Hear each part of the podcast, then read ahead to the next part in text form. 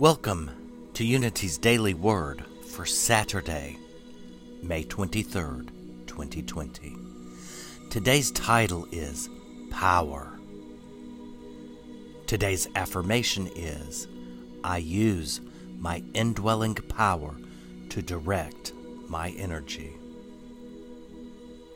When I start my car and begin accelerating, my vehicle moves down the road. I have its power under my control. I realize the power I have is not in the vehicle itself. My power derives from my ability to decide how to use my energy and authority.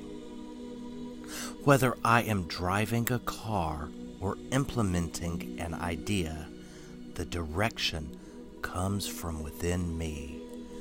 Neither the car nor the idea drives itself.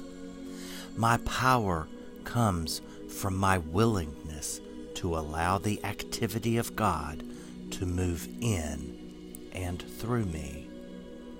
The actions I take express the power of God. My thoughts and words express the spiritual truth of my being. My words and actions contain energy and significance, and I choose them carefully. My power leads me to express my highest, clearest self. Today's Bible verse comes from 1 John chapter 4 verse 4. The one who is in you is greater than the one who is in the world. If you would,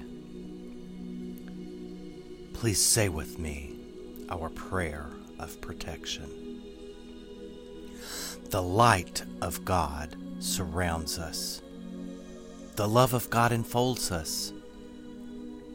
The power of God protects us and the presence of God watches over us. Wherever we are, God is, and all is well. Thank you for listening, and have a blessed day.